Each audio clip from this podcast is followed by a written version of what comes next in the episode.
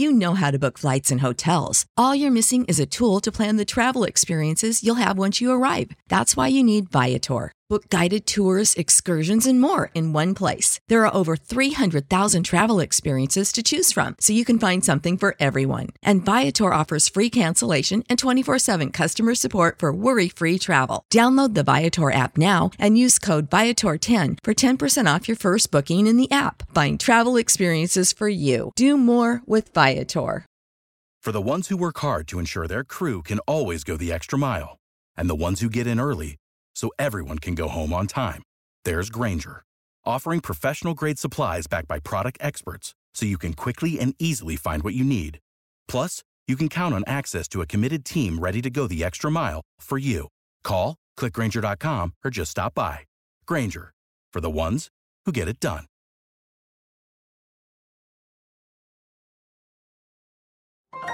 This is a podcast from Minute Media.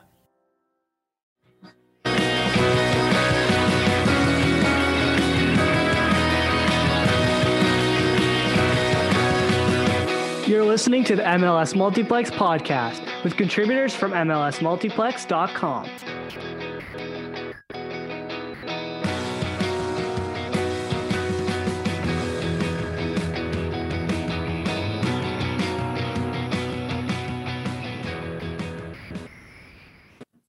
Hello, everyone. Welcome to another episode of the MLS Multiplex podcast. As usual, it is Drew here with Josh and Connor, but in a few moments, we'll be and my fun talking preseason or crazy offseason. So be sure to stick around for our awesome interview with Alex. Had a super awesome time talking with her, but for now, it's just us normal three boring dudes. So guys, how's the past week been? It's been a crazy week full soccer news. I feel like every week has been really crazy with soccer news. Uh, Connor, how has school been going for the past week and how has life been treating you as you kind of split your attention? I don't even want to say split your attention because I feel like you're fully focused on this Canada game right now, but you have a lot going on right now. And how has the past week been treating you? Yeah, uh, handed in first couple assignments. Uh, so already rolling on that. Uh, I found out I'm going back in person come the week of the Feb, uh, the 28th of February. So we'll see how that goes. I'm not looking forward to it. Uh, but yes, I'm very distracted by the Canada game as Jonathan David checks out. Um, but yeah, uh, just grinding away. Two classes tomorrow, and that's that. Uh, nothing else exciting, really. Uh, by the way, we're still doing that Zoom recording thing. Uh, and Drew's had a little bit of connection issues on my end. So he may be a little laggy at points and robotic and cut out. Uh, apologies if that happens. Josh, you probably have done more things than I have. What have you done? Uh, sure. Yeah, probably. Um, lots of teaching. Now that school is like back in the full swing of things, I've picked up a bunch of lessons students as well as my uh, usual high school teaching picked up a part-time job. That's going to start in the morning, so I have a 6 a.m. to 2 p.m. shift tomorrow. So tomorrow's going to be a very long day. And then I told my friend I'd help him coach in the afternoon. So I'm going to work my eight hours in the morning and immediately leave to go coach. And then I think I have like an hour or two of downtime, and then I'm going to teach tomorrow evening. So it's going to be a very, very long day for me. But that's life. I, I I would much rather be like this busy and sleep deprived then like I, I don't do well with the whole sitting around thing. Like I, I can sit around all day, believe me. Like I'm good at it. But like for what it does to me mentally, like I I just it drives me insane. But I love doing it sometimes. But too much. There's too much of it happening. So things are things are getting really busy for me. Um, and that's just I'm I'm glad. I'm glad. That's how I want it. Uh, and also, I doubt I don't think you guys have ever watched it, but the Book of Boba Fett is going on in Disney Plus right now. And I actually don't have tons of friends watching it. Like people don't pay attention to this stuff as much as like the Marvel Disney Plus series. But man, it has not been good. It's not it's not been a good show. Like The Mandalorian was really good. And uh but this this Book of Boba Fett thing, they turned him lame. They turned this awesome Star Wars character lame. And then they had an amazing episode this week. No spoilers, but it was by far the best episode of the series so far. And uh yeah, no, I can't say the the spoiler part, but yeah, that was nice though. That was nice. Is my point. It's nice to get a good episode. Drew, how's it been? You told us you're still in Athens somehow, but different ra- different room this week. What's going on with you? Yes. Yes, that's why hopefully the internet isn't too bad here, but I am surviving off the wonders of spot 2021 technology. But life has been good. It's been not terribly busy as school has officially closed on me now for about a month. Um, still in Athens, working on wrapping up Georgia football stuff because it doesn't ever stop. And then when they accidentally win a national championship, it just keeps going. So it's been a lot of fun. It's been cool.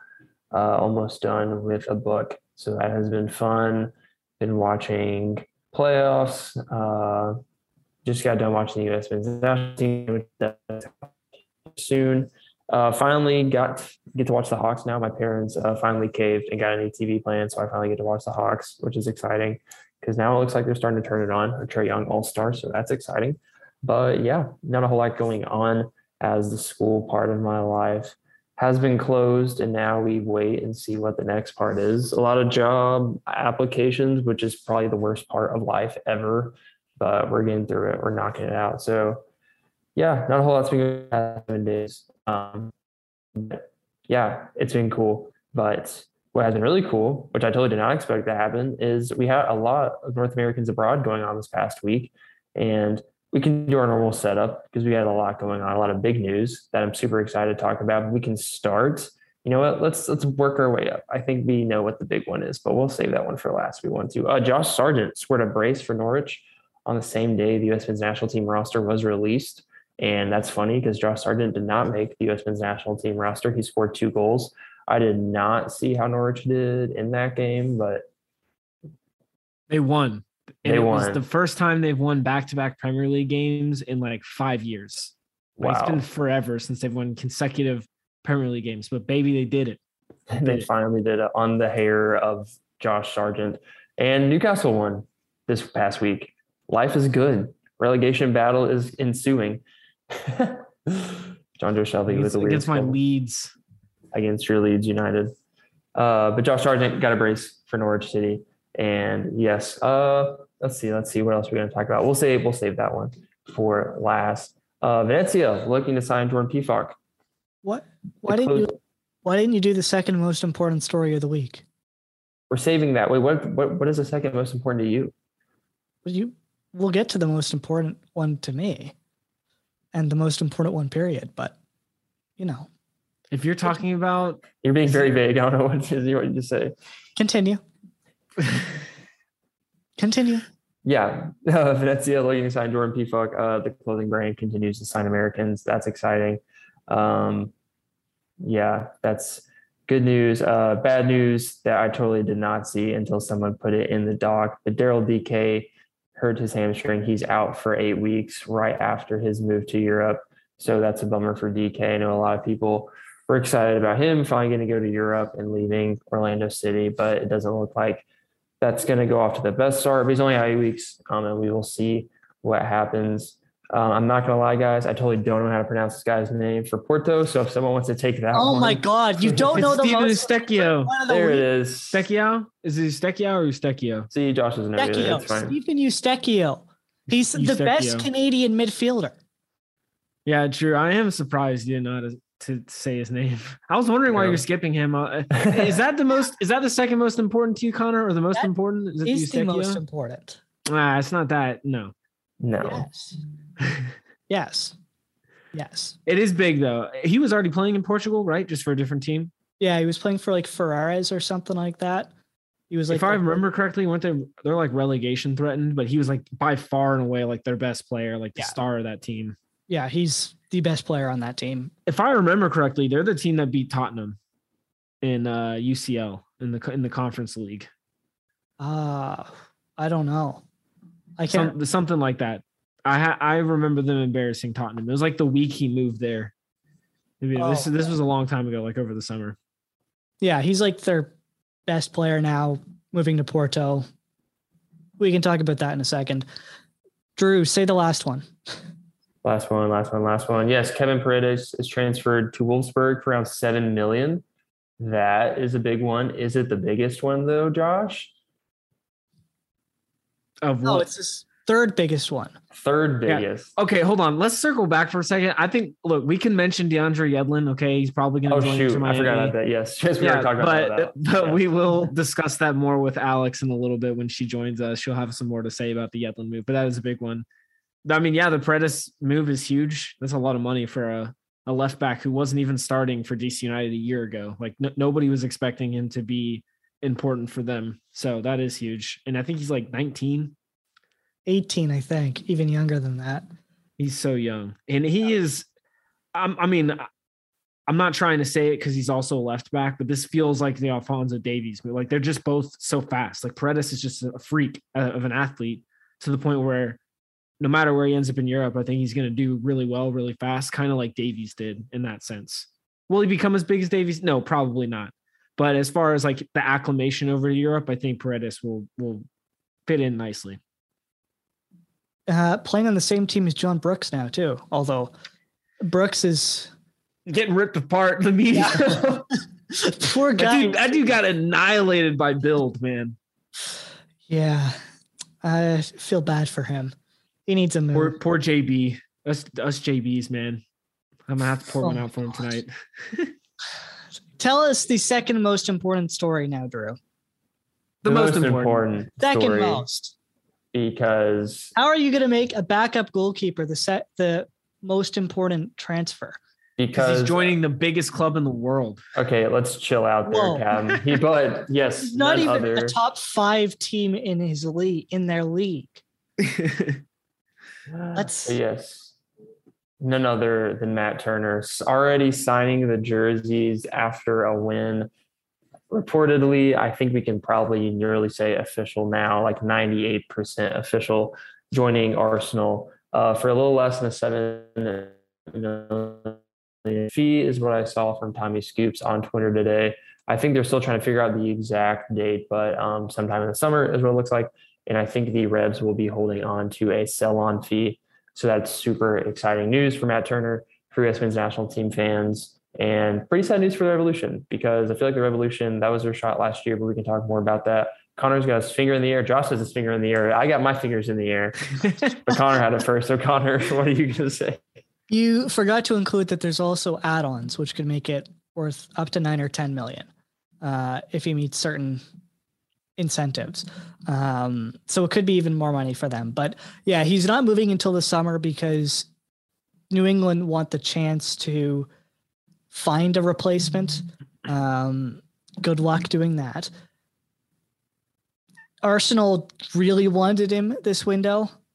New England, I think, held pretty firm on we're not letting him go. So, uh, yeah, big move for him. The biggest move, though, is Eustáquio going to a top two team in Portugal, where he will be an actual, most likely starting player, as opposed to a backup goalkeeper. Um, yeah, this move's been rumored for a long time. He finally gets this move. It's a big step up, uh, which I think is going to be very good for him and good for the Canadian national team as long as he gets consistent minutes. And yeah, did you mention the Venezia rumor? Yes. Drew I did, yes. And then you started yelling at him because of what he claimed was the most important news, the Yes. biggest news. It's usually how this works. Yeah. Who's going next? Uh, I mean, I'll go next. Speaking of the Venezia rumor, by the way, that's not really like there's there's no real legs to that. You know, it's just really just a rumor right now. But it was reported by uh, Jonathan Tannenwald of the Philadelphia Inquirer, and he's a, a pretty good source for moves like that. So it's interesting to see what Venezia is doing as far as the American players that they gather. But uh, back to the Matt Turner thing, I don't really have much to add. I said my piece about Kevin Paredes. I'm super excited about that. But about uh, 20 minutes ago, Grant Wahl tweeted out Greg Ber- Berhalter on Matt Turner, quote, and now he's headed to Arsenal, end quote. So it seems like either Berhalter just unintentionally let like slip the officiality of of Turner going or what, uh, even though there are some really strong reports anyway from Taylor Twellman, who first broke the news over a week ago. He obviously has been speaking to someone about it. So that seems like a very, very done deal. So that's pretty exciting. Uh, but other than that, I don't really have much to add with uh, all these other. I think we pretty much covered most of them. Quickly, Milan Borjan is God himself. Drew, which is your You- Really behind. Yes, I'm very behind. I know. Um, my biggest move, I want to say Paredes to Wolfsburg, um, just because, yeah, it's a new exciting move. Seven million is not cheap. I think I saw it is definitely DC United's most expensive export, and I saw it was like it was one of it wasn't Wolfsburg's most expensive purchase, but it was up there.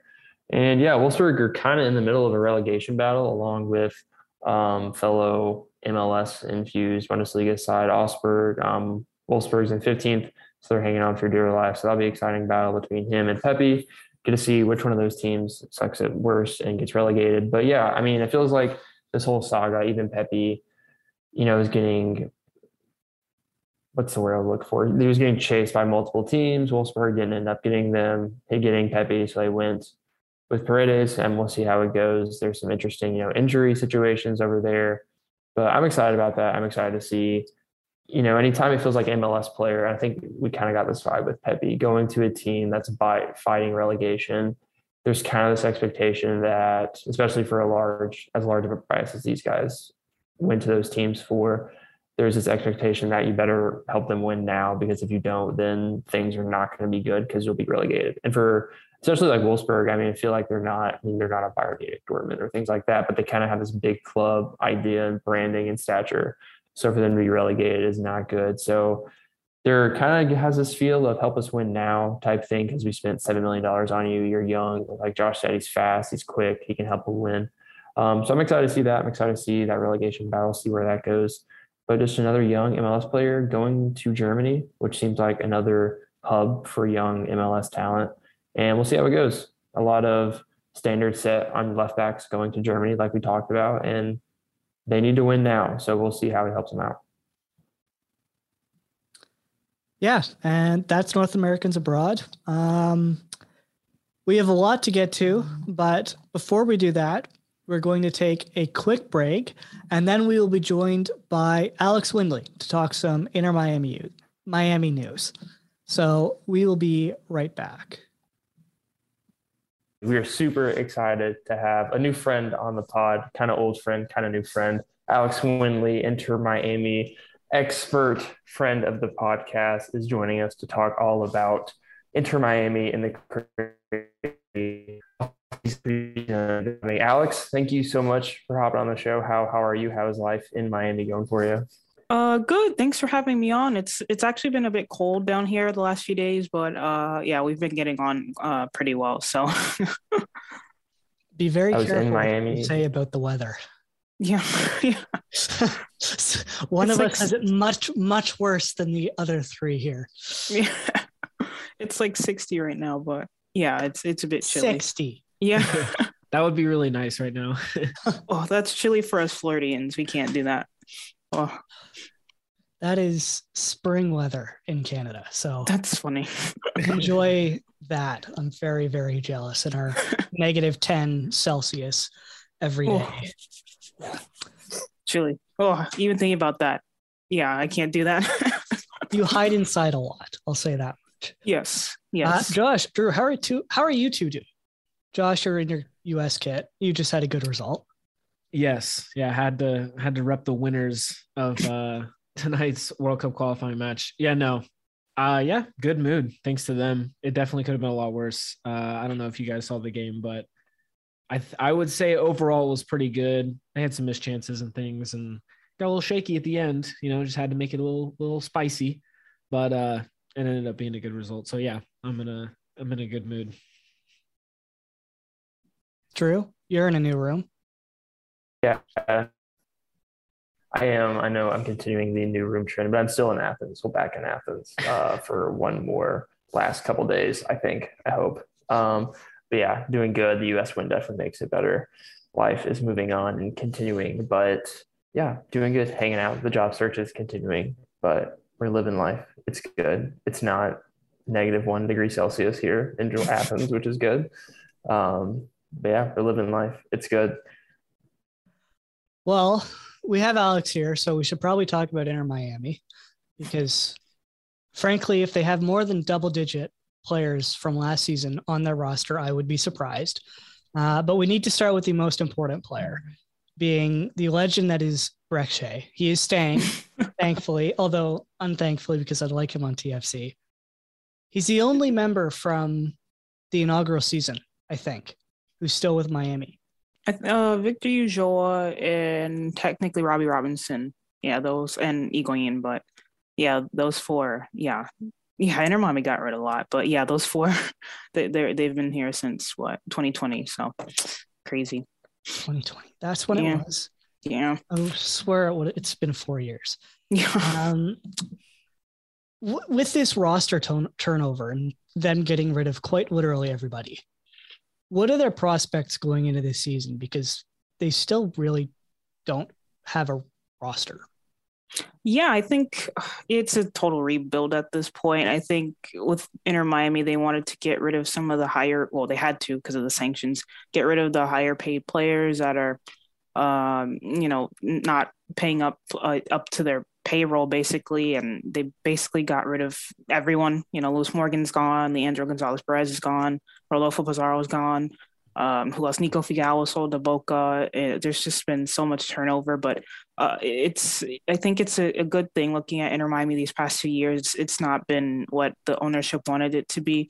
So now with the sanctions, it, it kind of forces them to spend appropriately and allocate the money in the right ways instead of just throwing money at you know Blaise Matuidis and and whatnot. So um yeah, the prospects for the season, I think it's to still be competitive, even though that they've been limited with the sanctions, but um yeah that's their goal is to make the playoffs and you know they're not saying they're going to make top four or anything but you know if they fail to make the playoffs this year i think that's considered failure for them Speaking of throwing money at people, they have apparently thrown quite a bit of money at DeAndre Yedlin, who is rumored to be joining. Uh, two days ago, it was rumored it wasn't going to happen, and now it is.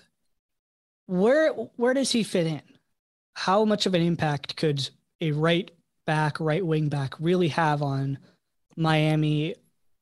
Because their team needs a lot of help. Yeah, I with Yedlin, I think it, it's you know Miami last night they had a friendly against uh, Universitario and they played a a, flat back three, and you know and Harvey Neville was on the right wing back side, and he did an okay job. But you know if you were to have Yedlin there, imagine the amount of width and and pace you get on that right hand side. And you know Phil Neville did say after the game that they're working on a couple formations just to play throughout the season, and a back three is one of them, four two three one, four three three. So with Yedlin allegedly potentially coming in uh having a right back with his experience and um you know his pace and and everything that he brings to a, a soccer team i think it'll it'll be a significant upgrade uh compared to all the you know tumultuous starters that Inter Miami has had at right back going back to the 2022 season. It's never been a, a consistent spot for Inter Miami. So bringing in a guy like Yedlin will just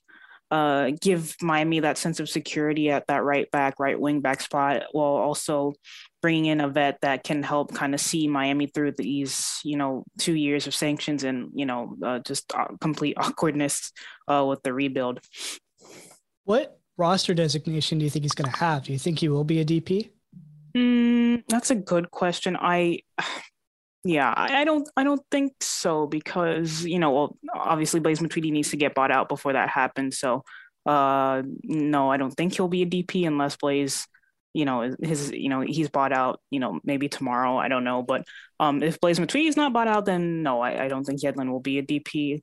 Uh, maybe a, a TAM level player. Inter Miami did, you know, trade away a lot of guys and to recoup some of that allocation money. So maybe he reduces his salary. I don't know, but um, Chris Henderson's an, an, absolute wizard, so I'm sure he'll find out uh, how to fit DeAndre under the cap. Who are the DPs right now? Mm, uh, it's convoluted, but right now it's Blaise Matuidi, Higuain, and uh, Rodolfo Pizarro has been sent out on loan to Monterrey, and yeah, that those are the three right now. So, but doesn't that mean Pizarro isn't doesn't count as a DP? Player? Yeah, but the thing is, that's what we all thought. You know, obviously, you loan out a DP. You know, he's not. You, you don't have a DP on your roster anymore. But it, I think it's because Monterrey is not paying his full salary cap. I, I, don't know. There's a certain like it's convoluted, but there's a reason why Pizarro's not. He's off the books, but he's not off off the books. Um, I think it has to do with like I've got to relook at the rules, but like there's a reason why. It's because Monterrey is only pay, paying um you know, like a bit of his salary and not the full thing. But Inter Miami get about six hundred thousand off the books, but it's not his full uh, salary designation. I think I know there's a there's a, a obscure MLS rule be, because of this, but yeah, he's not off the books for for a money reason. But yeah, it's a shame because I think if that was the case, Miami wouldn't be bu- buying out Matuidi. But uh, you know, it is what it is. I've been talking a lot. Josh, Drew, do you have any questions? Well, first, I just want to say that Alex, you trying to talk through the rules is like all of us trying to talk through all these ridiculous MLS roster rules, especially to people who like have no idea what GAM is. yeah, it's it's it's, yeah, so it's easy to get so yeah. frustrated by all it. Uh, but I wanted to ask, with all this roster turnover that's happening, like what, in your opinion, have been some of the better moves as far as outgoing transfers, incoming transfers? Like, what have you been impressed by, especially with Henderson and him finally having a full offseason to himself with this roster. What sort of impressed you in terms of the moves he's made in going and outgoing? I think getting rid of uh, Leandro Gonzalez Perez. I, I, know last season uh, LGP said he did want to stay in Miami, but you know he was on a, a, a, lot of money, and he was, you know, maybe not the best fit for Miami. So um, the fact that they were able to move him on, even to maybe even a better situation in, in River Plate, like that's they're a bit you know, one of the biggest clubs in the world. So the fact that they were able to move him on was was a plus. I think selling Nico Figal, although he was one of Miami's better players, you know, Miami gets to recoup some of his transfer fee. I believe the reported fee for him going to Boca was about about 2.6 million. So it's a good chunk of change for him. Uh, you know, uh, getting Pizarro off the off off the books technically, even though that he doesn't open a DP spot, DP spot. Um, sending him back to Mexico, uh, you know, even though, you know, he just wasn't the right fit. Him and Higuain, they didn't play well together. Everyone saw Pizarro was liking shady tweets about. It, that relationship was, it was gone. And uh, who else? Yeah, like Lewis Morgan, guys like that. Like there was someone like the the the wages on. Like I'm I'm thinking about it because there was just a lot of players on this roster that were on high wages, but they weren't performing to what they needed to be. You know, Lewis Morgan, for example, he's a fan favorite, but he did reg- regress in, in 2021. And uh, Chris Henderson was able to send him up to New York for a, you know, a good chunk of uh, tra- uh, allocation money, excuse me. Um, and yeah, there's just been a bunch of guys that have left, a bunch of guys that contract options were declined. One, a couple of them that were free agents. You know, Federico Higuain retired, Ryan Shawcross retired. You know, the sheer amount of outgoings that this club has had uh, this off season. It's it's it's incredible. I'm I'm awaiting an athletic article detailing this off season in in detail one day. But yeah, it's been absolutely crazy. Yeah, and I kind of wanted to shift away from the players, but I feel like it's almost been nearly a year now since Phil Neville was hired. I feel like it was pretty early 2021.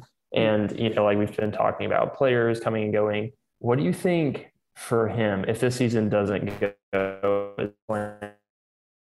yeah i think his um, future inter miami oh so you're breaking up a bit there but uh yeah with phil neville i think he you know inter miami especially with david beckham at the helm they want a specific sort of club. You know, with Neville and Beckham, they're uh, part of the class of '92, where you know the youth was brought through the ranks and you know went up to the first team. And Inter Miami, you know, Beckham did state that that's what something that they want to do down here. And you know, last night during the friendly, um, the second half it was basically all pretty much academy products and Fort Lauderdale guy, uh, Fort Lauderdale CF guys. So. Um, you know, with Phil Neville, uh, you know, looking at the season, um, he's definitely going to bring up a a bunch of uh, the younger academy guys. You know, Harvey Neville is one of them. You know, Romeo Beckham got some minutes last night. Um, you know, George Acosta and Ame Mabika, they got signed to the first team. So with Phil Neville, I think he wants to incorporate the youth a lot. As far as his tactics goes, I, I you know, you know, he could be better, yes, but I think at the moment, at the moment that Inter Miami is in right now, um, I think having Phil Neville here uh, kind of to just steady the ship and maybe not go after that superstar coach that maybe Inter Miami wanted in the first place is uh, beneficial. You know, Neville's not the flashiest guy, but you know he he does the dirty work pretty well. So, um, yeah, last season for him was pretty rough because it wasn't his roster. But you know, the amount of cleaning that they've done with players, you know, this is firmly Phil Neville's roster, and um, I, you know, yeah, his leash is a bit shorter um this season. You know, I don't think uh, the owners will tolerate you know multi-game losing streaks anymore. So, yeah, I, I, think it's a bit do or die for him. Speaking of the owners, how much of an impact does uh, Jorge something? I'm blanking on his last name.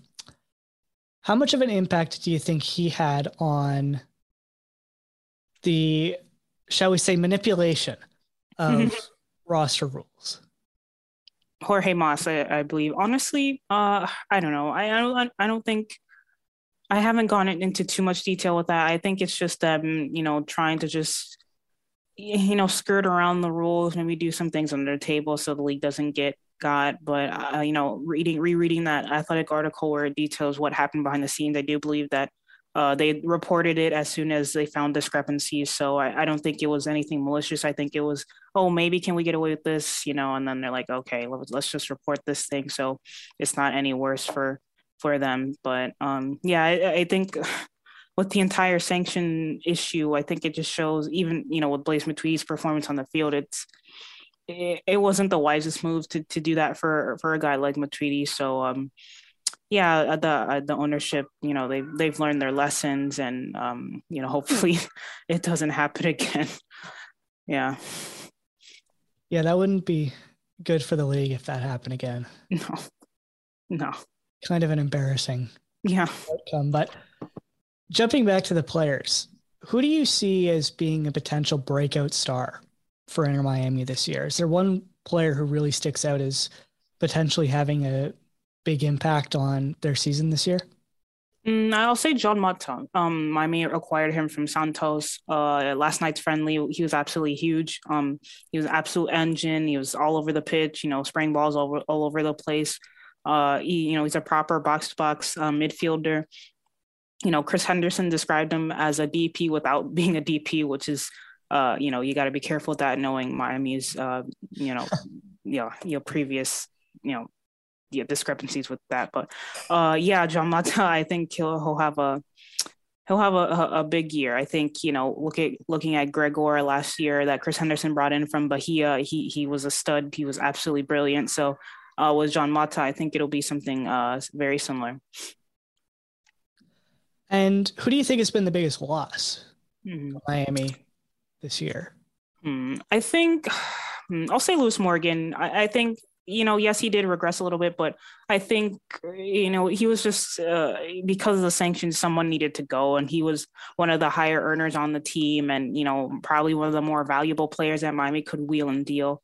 Um, I would have been interested to see how he fit into this new new look Inter Miami. I know they're going to be switching between a bunch of different formations, but you know that that back three would have suited him as a you know not as not as a wing back, but more of as like a you know out and out winger. But uh, yeah, it's unfortunate for Lewis, but uh, I do believe Miami traded him to a pretty good, you know, really good situation up there in in New York. Uh, you know, the Red Bulls they have that high pressing system, re- really quick, really direct, uh, pretty young roster. So I, I think he'll definitely do well um, up there.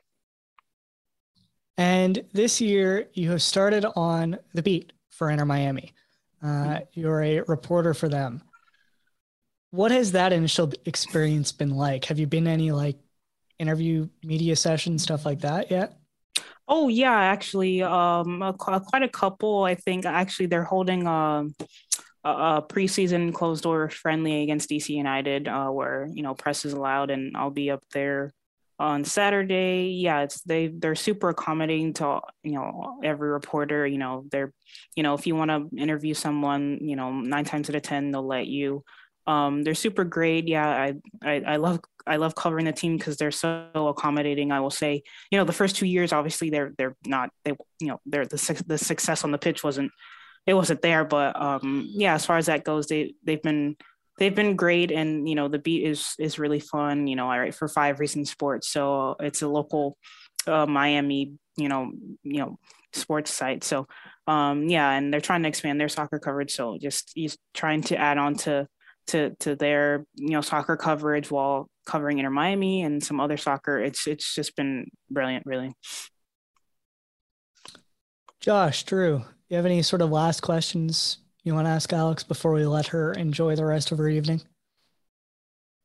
Uh, yeah. So you mentioned a couple different formations that Phil Neville was wanting to try out. What do you expect from them from like a tactical sense? Do you think he's going to stick with the back three as the, the main uh, formation that they like to work out of, or what do you think is going to be the case for them tactically?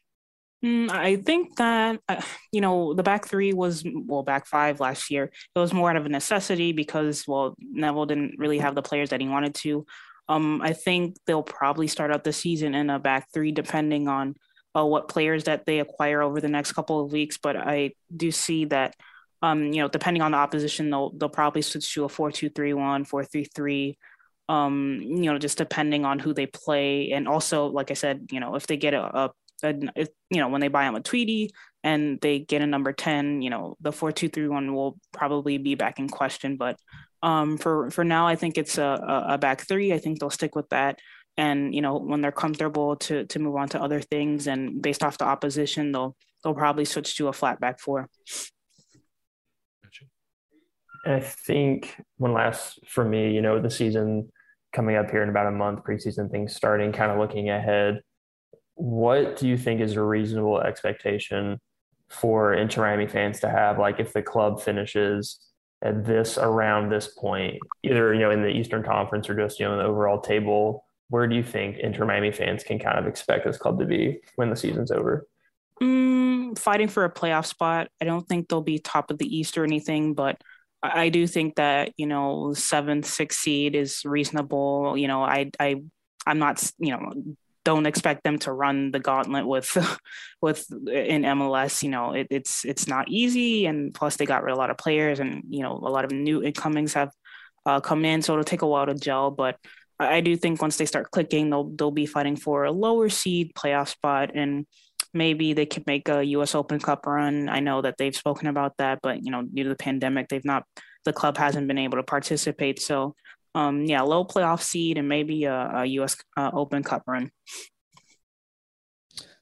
Well, if nobody has anything else, Alex, thank you for joining us. Uh, we appreciate it. This has been like 10 months in the making or something that. Uh, yeah.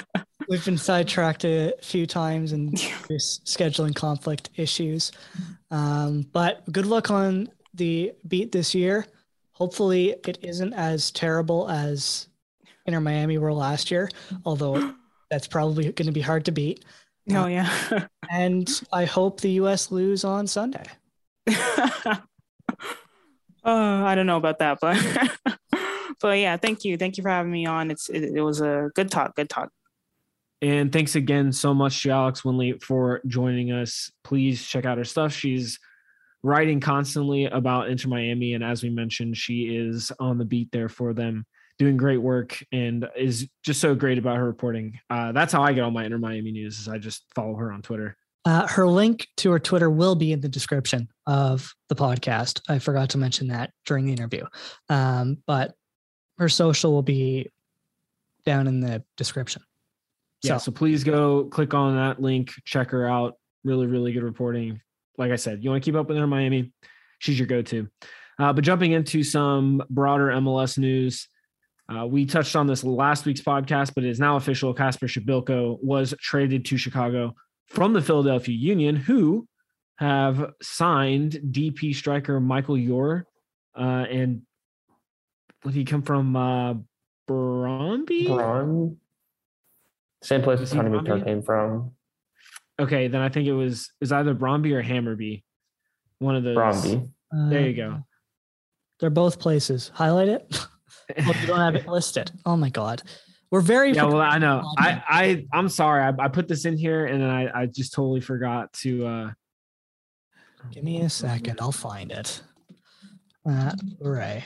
Yeah. So he's Danish and yeah, he just joined from Brøndby. Um, I guess you'd pronounce it Brøndby. Yeah, Brøndby is the our way. the umlau, isn't that what that is, or whatever? The two dots. Anyway, No, I'm it- not going to talk about that. No, it's not. It's like the cross through the O. Oh, then whatever I was just looking at, Transfermarkt has it uh, notated differently. But you're right. I have seen that as well. Well, But anyway, he's the Philadelphia Union's newest DP striker. Obviously, a, a sort of Przybyłko replacement, and they still have Julian Carranza. yeah, Is he the player they got? I, I can never remember if it's Carranza or Pellegrini. yeah, it was. is still here in the U.S. There you go. Uh, I'll do. I'll check that again too. yeah, might as well. Not doing well. Uh, I'll go ahead and ask Drew. What do you think about this uh, DP signing for Philadelphia? We talked about this last week, but they only have one DP in, up until now, and it's Jamiro Monteiro. They've never really used this slot for any kind of players. Uh, so, what do you make of the move, and what kind of expectations do you think we should set for Mikael Uhre? It is correct. Yeah, Is Carranza nice? We got it right.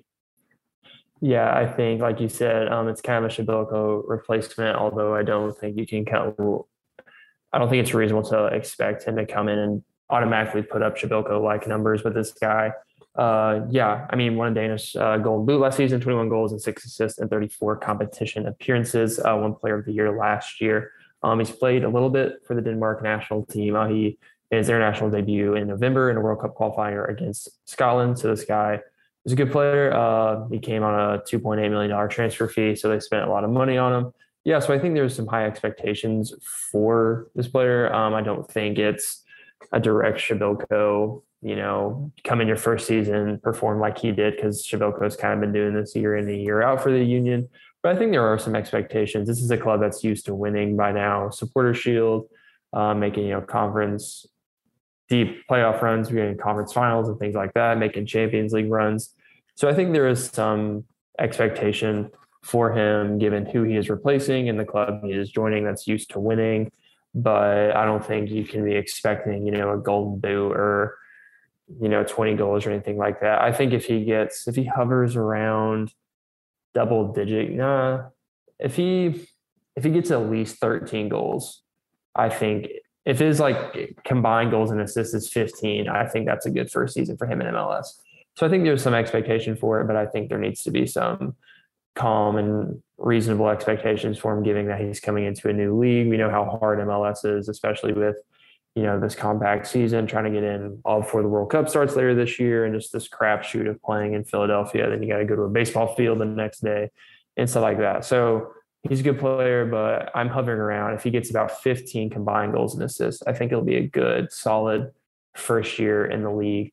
But he's going to be, he looks like he's going to be a good player for Philadelphia because he's torn it up in previous team. So I think Philadelphia should be really excited about it.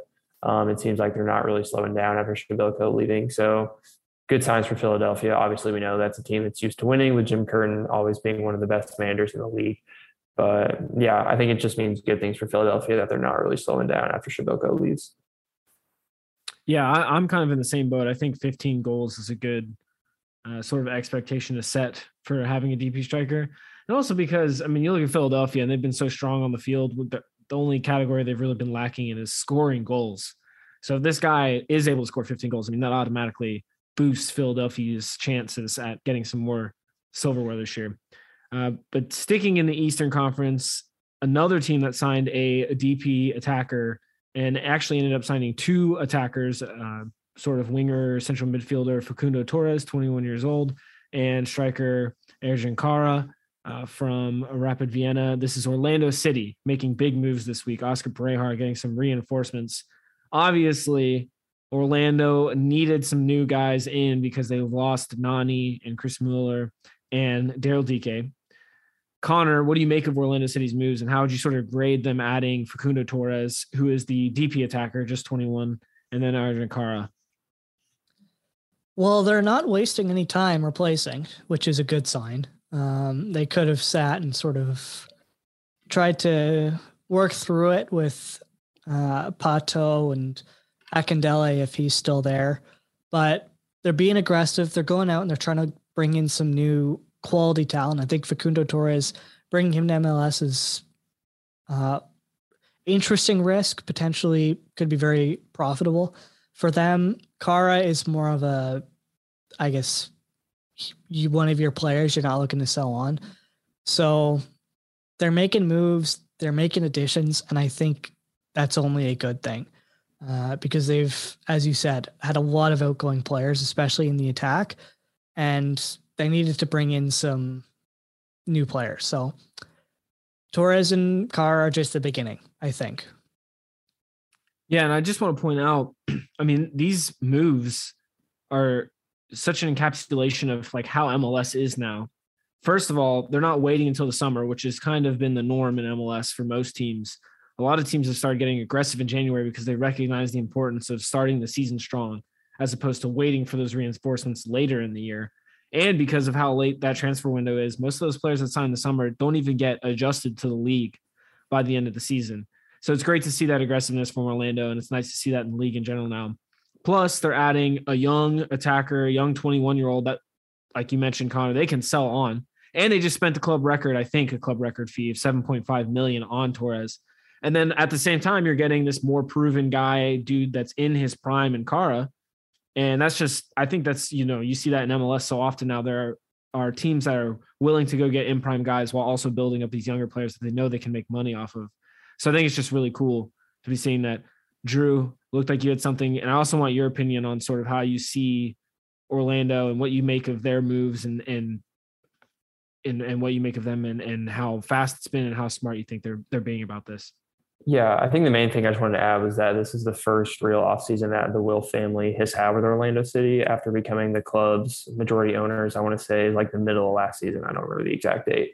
But yeah, I mean, just like echoing what you guys have said, continuing on, and this is just a good sign that this is the first off season of this new ownership group, and it doesn't seem like there's been a hiccup or anything like that. That there hasn't been a you know try, trying out the league, especially given the craziness that the world has been in for the past two years. But yeah, the ownership group has come in in weird times and has you know, both on the transfer market side of things and replacing, it feels like a ton of really good players, but they're flying around with a lot of money, selling players for a lot of money, buying players from a lot of money with, like you said, the possibility of selling them on.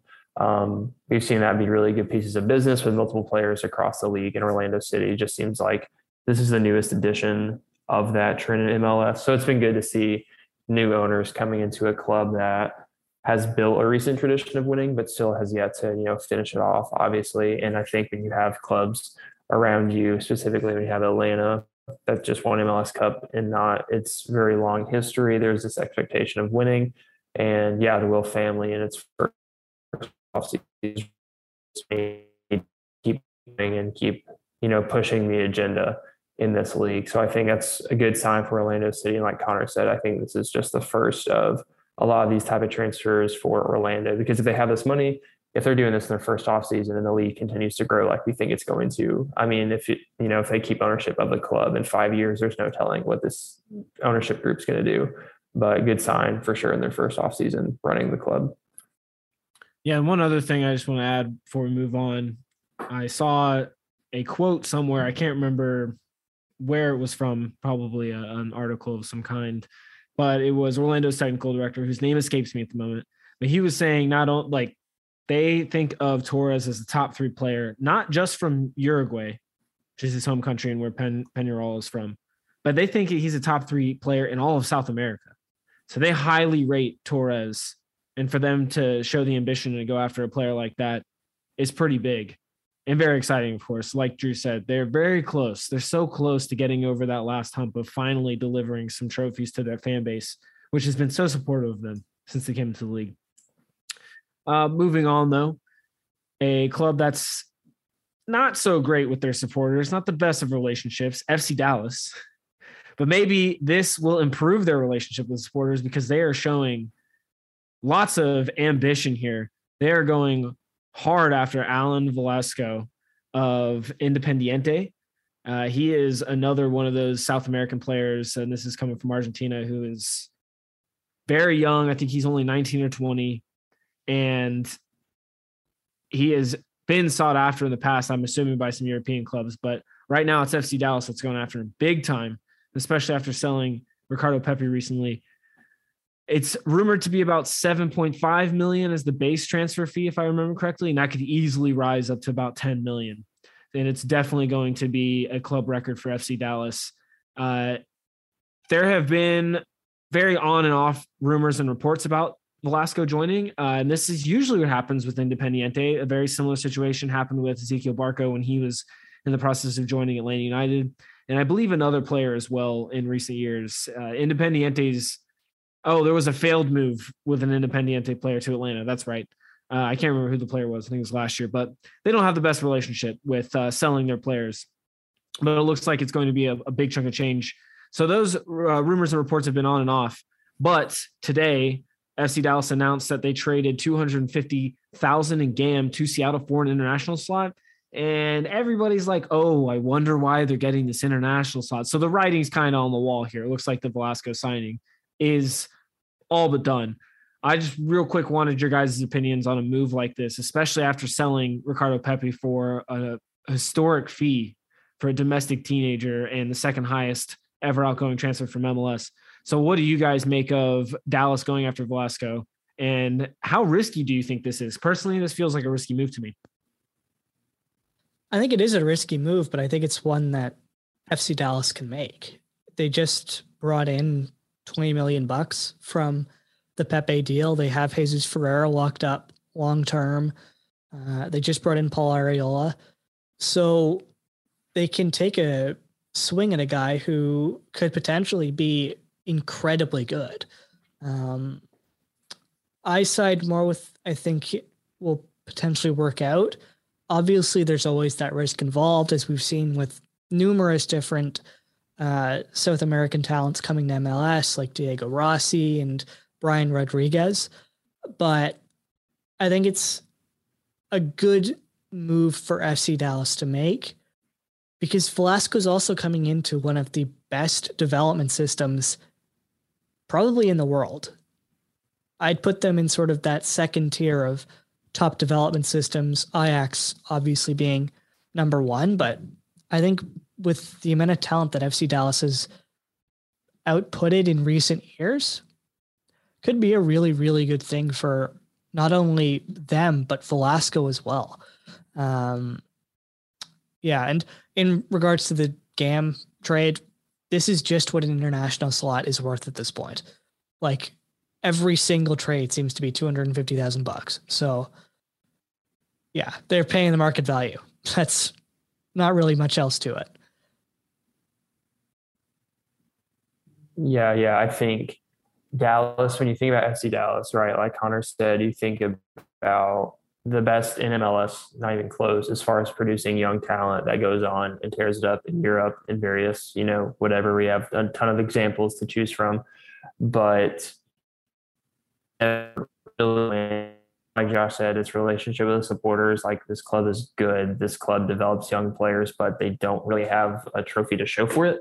And then when you have these type of signings after these types, you know, the Pepi transfer and things like that, you have all this money. I kind of feel like you have to make these risky moves. Like you said, Josh, like this does feel like a risky move. I think because it is a risky move, but there's a chance that you wasted, you know, 7.5, 7 million, whatever it is, and doesn't work out. But I mean, we've seen that all over the place, right? We've talked about, we haven't even talked about Ezequiel Barco and River Plate, but Atlanta spent that crap ton of money for him. That hasn't panned out at all.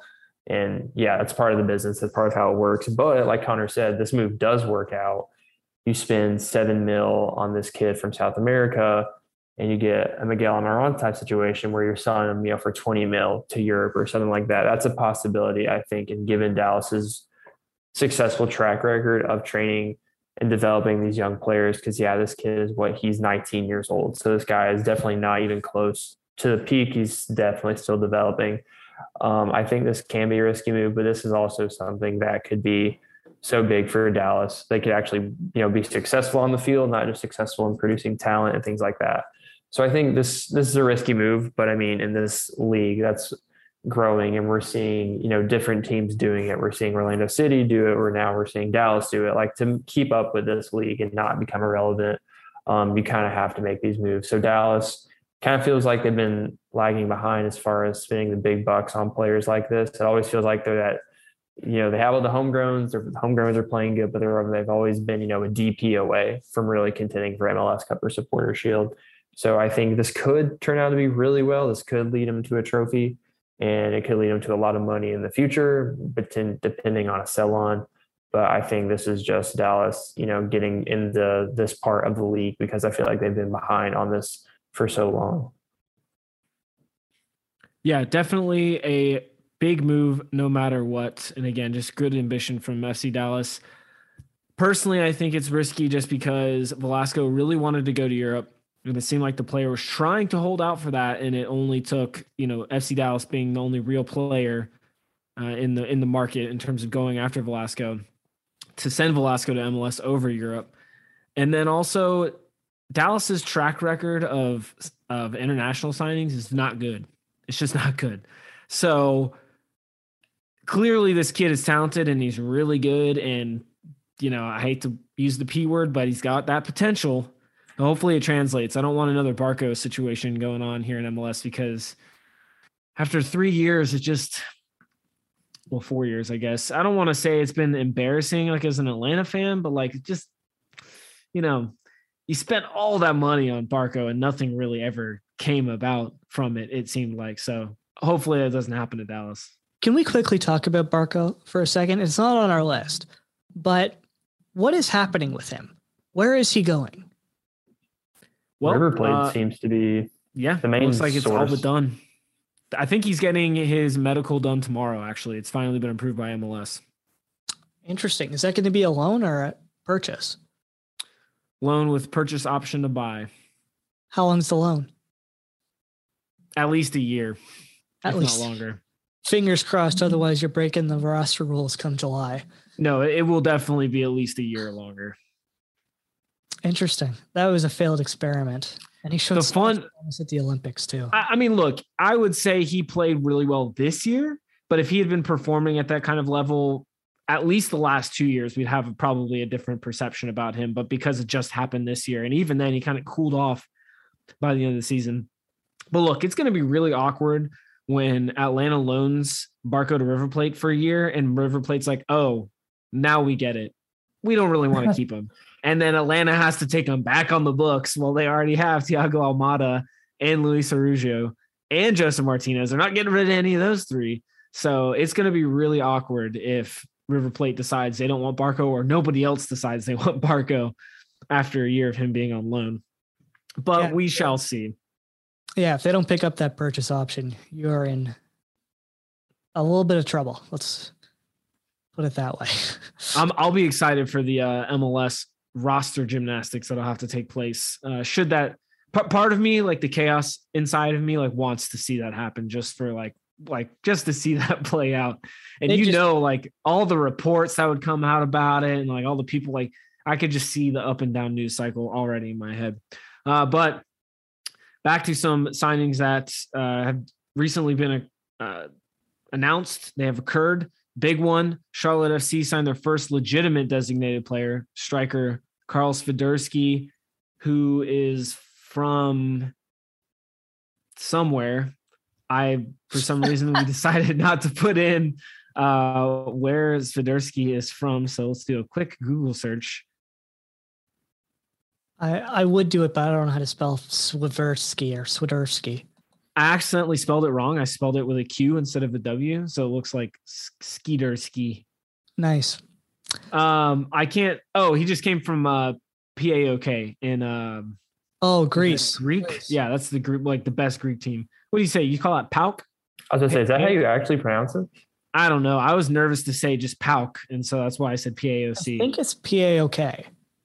I think. Yeah, that's what I meant to say. Wow, I still said it wrong. Did you? Yeah, I said C instead of K. It's P A O K. But anyway, um, he's also a um, consistent player for the Poland national team. So yeah. not like we don't know any Polish national players. Robert Lewandowski. Um, so that's pretty cool. Why that's Charlotte's you, first ever DP. You went to Lewandowski when you had a literal MLS player from Poland that we talked about on this episode. No recollection. Could not have had to do anything with me eating a hat. Nothing of the sort. fair enough. Fair enough. And how could we forget Frankowski from Chicago Fire, who is also playing somewhere in Europe now?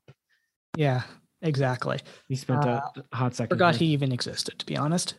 Uh, but Swiderski, who or Swiderski, uh, who everybody's going to say his name incorrectly for the next probably year until he either tears up the league or disappears into oblivion. Uh, interesting decision from Charlotte going the European route for a DP. Um, I guess he's technically, as you said, their first DP. Kind of. I don't know if you want to count McGee um, or McGree. But well, no, there's actually a, a young designated player that they have, but I think that contract can be bought down to TAM or it already has or whichever. But this is like the first out and out legit like designated player that Charlotte signed. I can't remember the player's name off the top of my head. But young DP is a different designation, like U twenty two initiative, or no, like young DP. Like Ezequiel Barco is a young designated player, but he's not a U22 player. got it. Okay, so he counts in that you're allowed to use the three U twenty two initiative slots, but he counts as a DP. Okay, um, yeah, I don't know. They need to bolster their lineup. I think that's pretty obvious. You're going to do that through designated players, and now they have a striker. Hopefully, we'll see. So, yeah, I think he's done well for Poland, hasn't he? I don't know. I mean, the only Polish striker I know that's going to start for them all the time is Robert Lewandowski. So, Fair enough. you know, never really heard about old Carl here. Okay. Drew, what do you think about? Uh, I'm not going to say his name because I want to hear you try to say it. uh, old Carl here, Carl Swiderski, I There you think is how you pronounce it. There we go. We're on it now. Um, yeah, I mean, it's so hard to really form anything on him because he's expansion side. I mean, the team's probably not going to be the best in the world in the MLS story. Um, he talked about mentioning, you know, discussing MLS with other Polish players that we talk about. Um, Adam, Eat My Hat, Buksa with the Reds and players like that. So that's just, you know, a continuing trend. He's 25, he's six feet tall. So there's that, you know, kind of a big, tall target in the box. So, I mean, we'll see how Charlotte play. I mean, not really sure what to expect from Charlotte in their first season.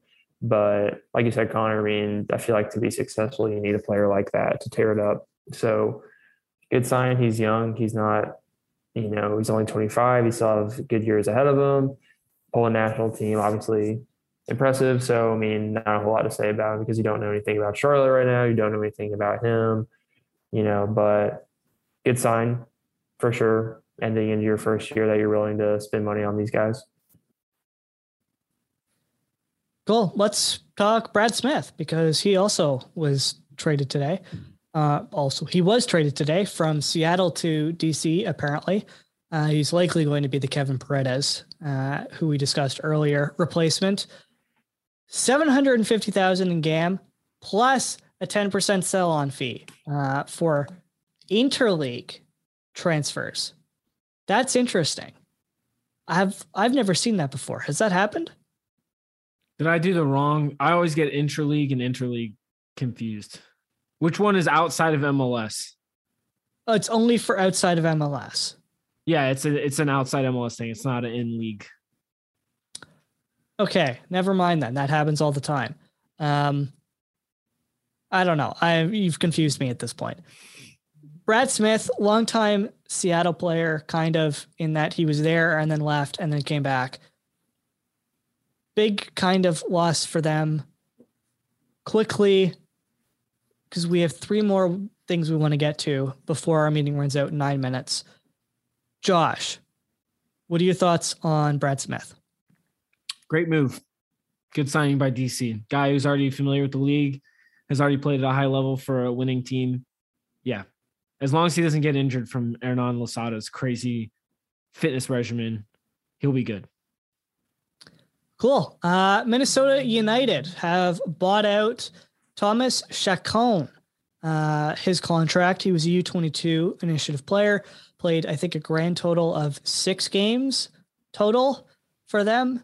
No, probably not even. It's just such a shame. I, I and Minnesota have royally effed up this this signing. I'm just I'm angry at them for this to be honest with you. we'll see where he ends up next. I wonder if he potentially signs with another MLS team. Like the hey, he could be another U22 initiative sign. Dude, if I was him, I'd be like, get me out of this freaking country. I came here to play soccer and they wouldn't even let me into the into the training facility. All right, fair enough. Well, speaking of interleague moves, Francisco Calvo has joined San Jose Earthquakes. He was most recently playing with Chicago, and then they got rid of everybody. And he's also played for Minnesota. I believe he was a DP, right? I think so for them in like 2017, like the beginning.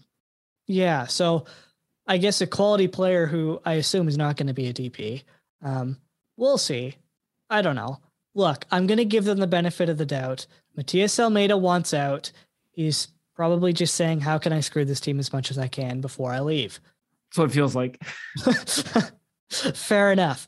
Uh, either of you, any thoughts on this? Hope no. he's ready to run around. That's all I got. Better be ready to run. Ex- expert analysis.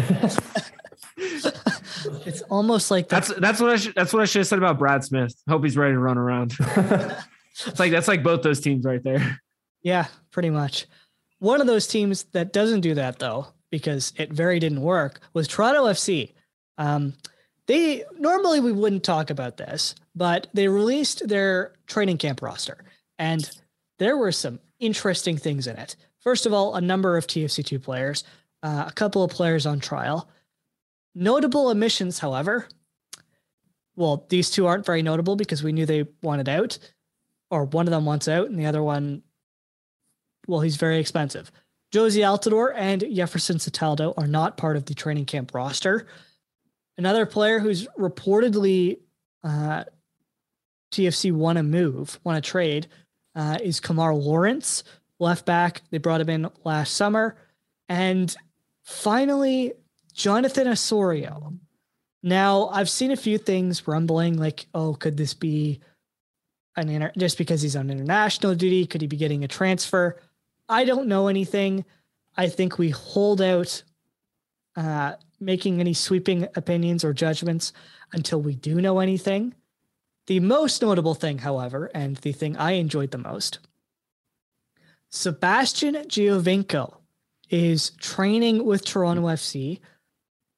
Uh, Bill Manning did an interview or gave a quote to, I believe it was Steve Buffery from the Toronto Sun, where he said, Giovinco wants to come back. It's not a money issue. It's just whether or not he fits with the team.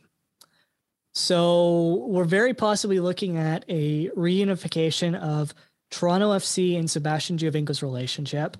Um, based on that, I'd assume it's a very, very cheap contract. Would be a lot of fun. It would make Toronto's front line probably the shortest in the league with Giovinco and Lorenzo Insigne, uh, and potentially, if it happens, Dries Mertens.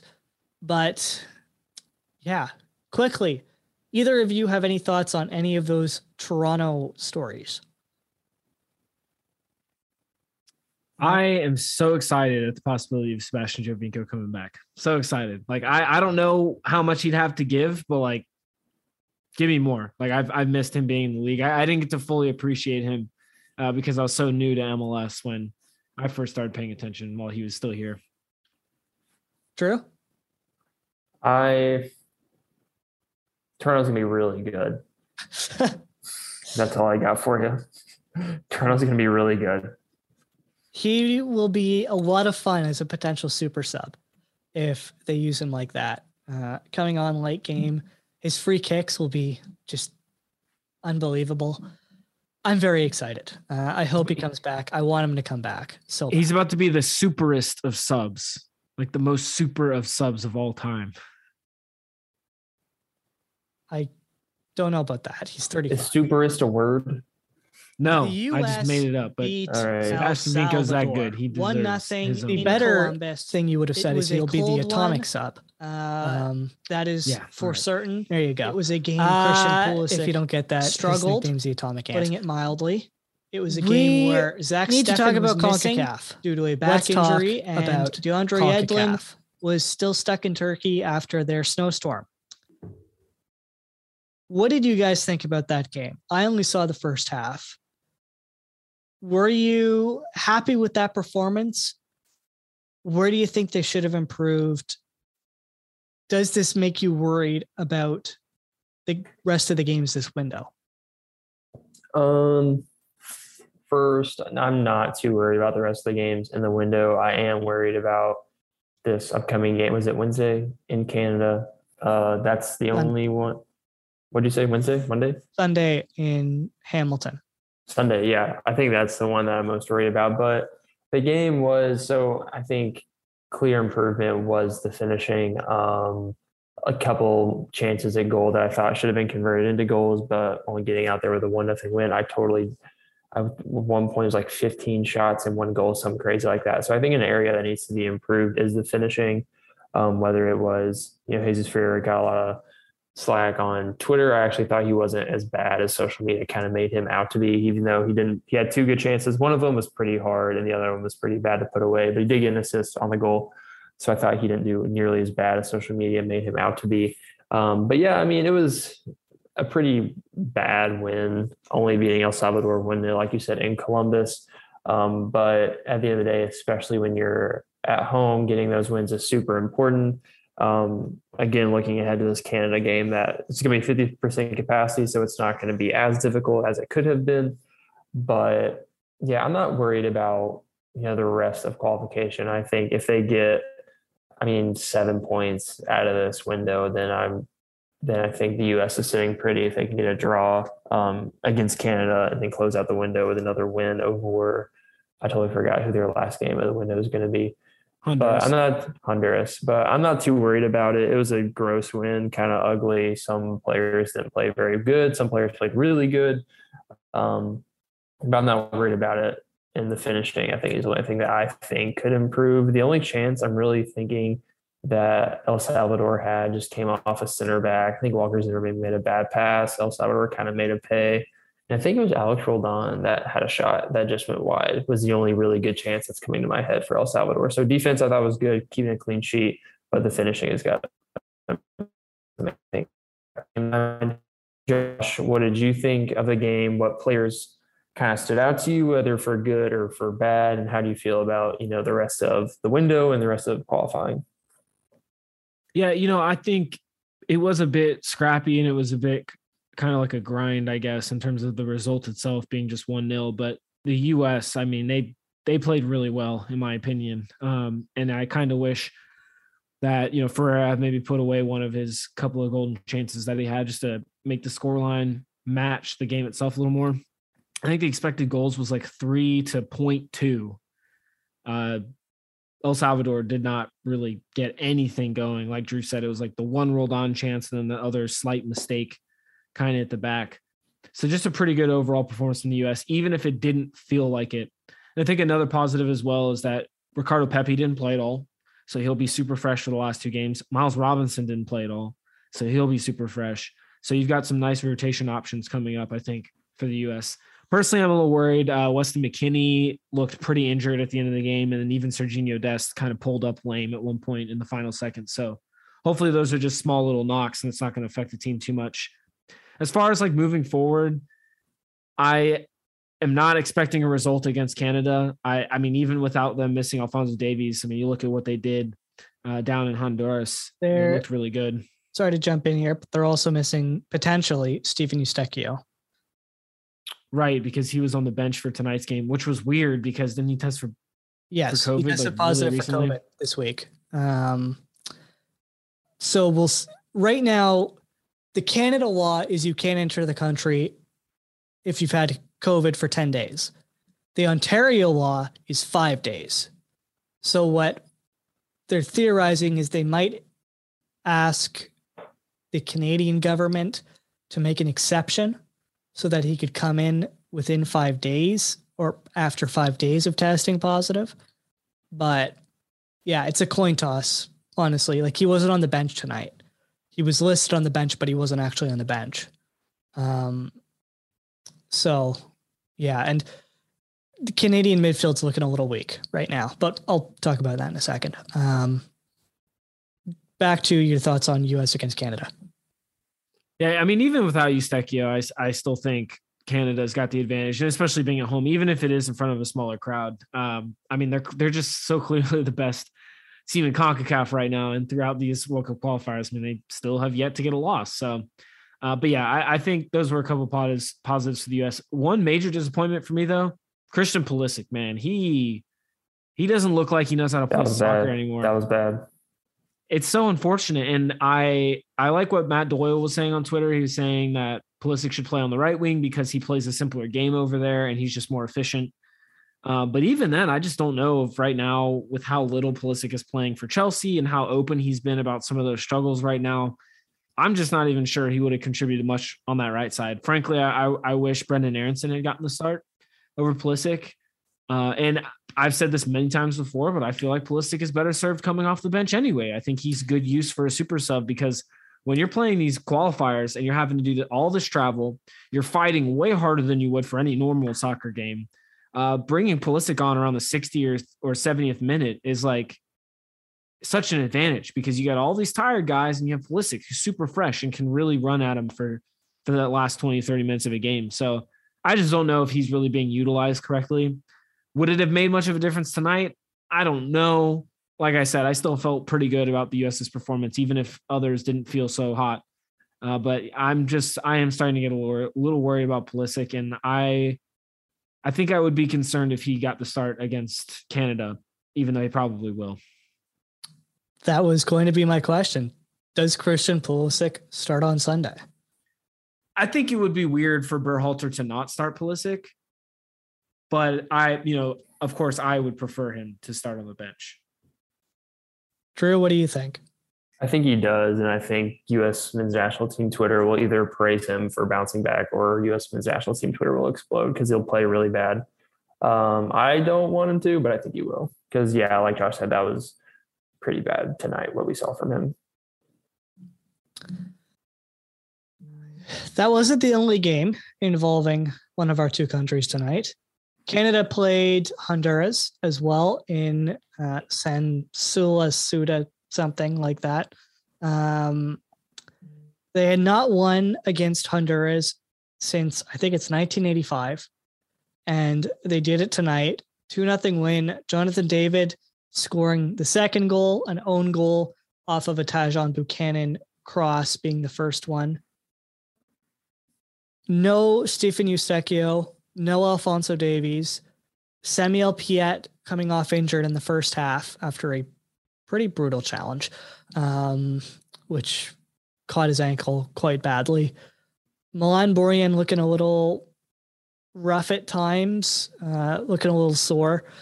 Richie Laryea did not start. He was on the bench. Um, Jonathan Osorio also on the bench. Rich, uh, it was Cyle Larin and Jonathan David up top. Junior Hoilett starting after coming off of injury. Really good performance from Canada. Did either of you watch this game? Nope, didn't get a chance. No. I cool. didn't see the goals, but that's it. You saw the goals. Let's talk about the goals, specifically the second goal. We heard Alfonso Davies' reaction. If you haven't seen that, check it out. It's great. What did you guys think about that goal? Which was better, the ball or the control? Who made that pass? I did not Liam see that. Fraser. I think the pass was perfect. That's what I'm more impressed about. The touches were obviously awesome. Josh is nodding his head. Okay, Josh, shaking, go ahead. That's shaking, his head. shaking my head. Oh, dang it. yeah, no, no. I mean, don't get me wrong. It was a great ball from Liam Fraser, but as soon as he hit it, I was like, dang, he hit that pretty hard and like pretty driven. So for David to take that ball down the way he did, like it basically out of midair, is to me far more impressive. Though it was still a very good ball and obviously just a great goal between the two of them. Yeah, uh, good sign for Sunday. Uh, Josh, we already heard your prediction, so I want a score from you. How badly will the U.S. lose by if they lose? I'm going 2-0 Canada win.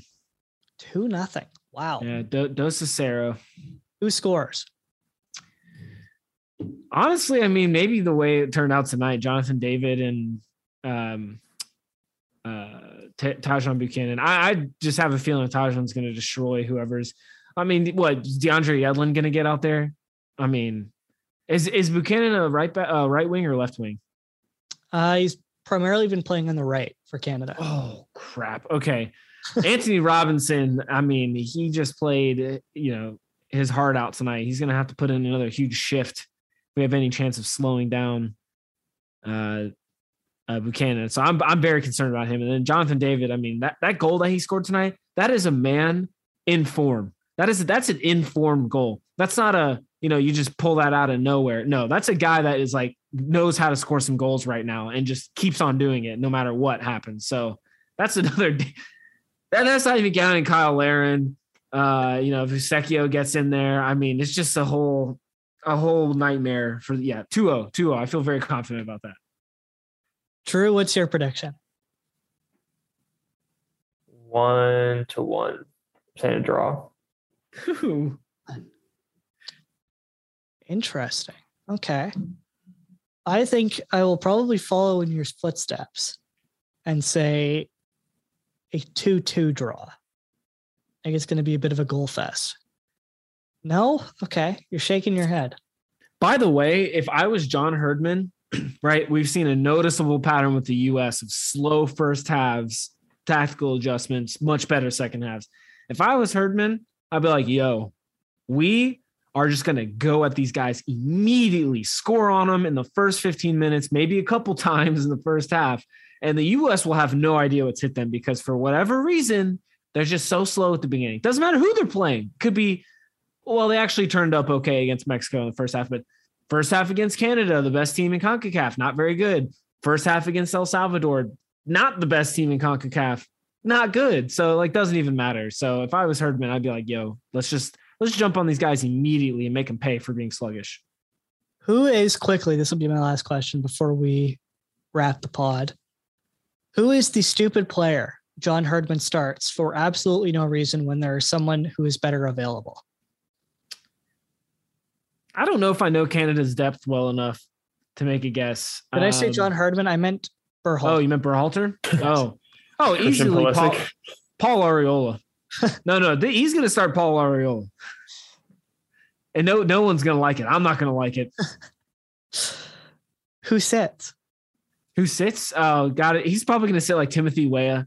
If he starts Pulisic and Arriola together, I will be furious. I will be furious. Like, please give me. But no, but that's like that's unrealistic, right? Because Pepi didn't start, and like I don't know. Actually, maybe he doesn't start Pepi because he hasn't he hasn't scored in a, in a hot minute since like December eighth. I think it was the last time I was against Jamaica in that World Cup qualifier.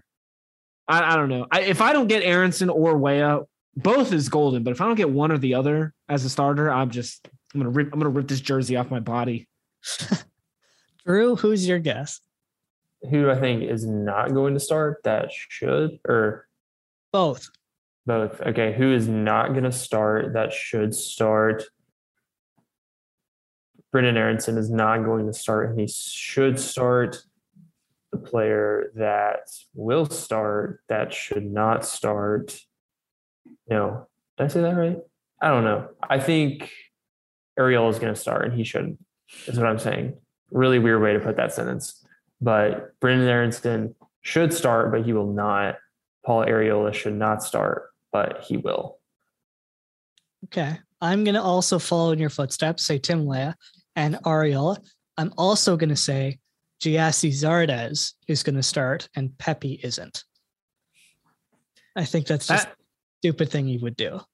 I don't think it's necessarily stupid, and I don't even think it's that crazy of an idea. Again, Pepi hasn't scored in a long time. Granted, neither has He's actually played. I mean, yeah, played since November. Fine, that's that's true. I mean, you're right. It would be weird if they. You're right. You're right. It would be stupid if he started Zardes over Pepi. So we'll see what Greg decides to do. What things he tinkers with. Um, but either way, it'll be probably the best game of the window. As we wrap here, Costa Rica beat Panama one nothing. So that is very positive implications for the top of the group, which involves Canada, US, and Mexico. Um, so, yeah, hopefully you didn't hear any of those dings or anything like that that came through uh, my mic or my audio. I don't know why my notifications are coming through Zoom potentially, but it is what it is. Anybody have anything else they want to add? Any hot takes you want to make?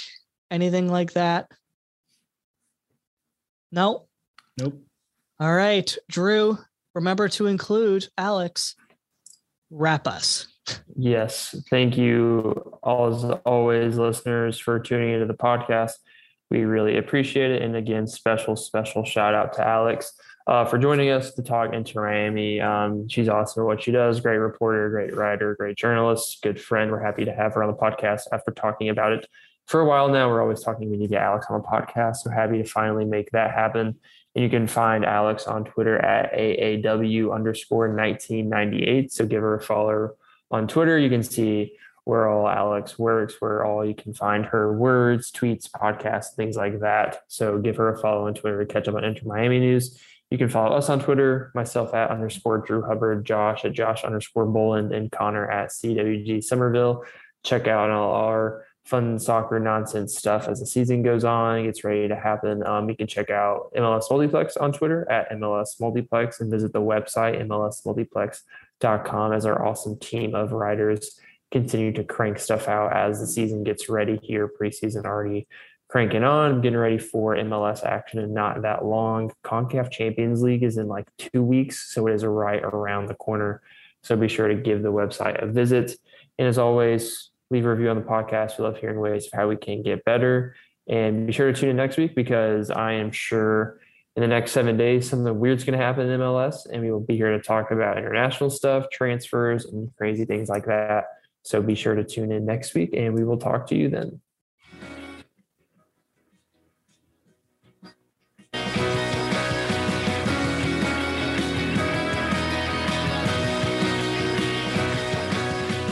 You for listening to the MLS Multiplex podcast. Check out all of the contributors' written work at MLSMultiplex.com.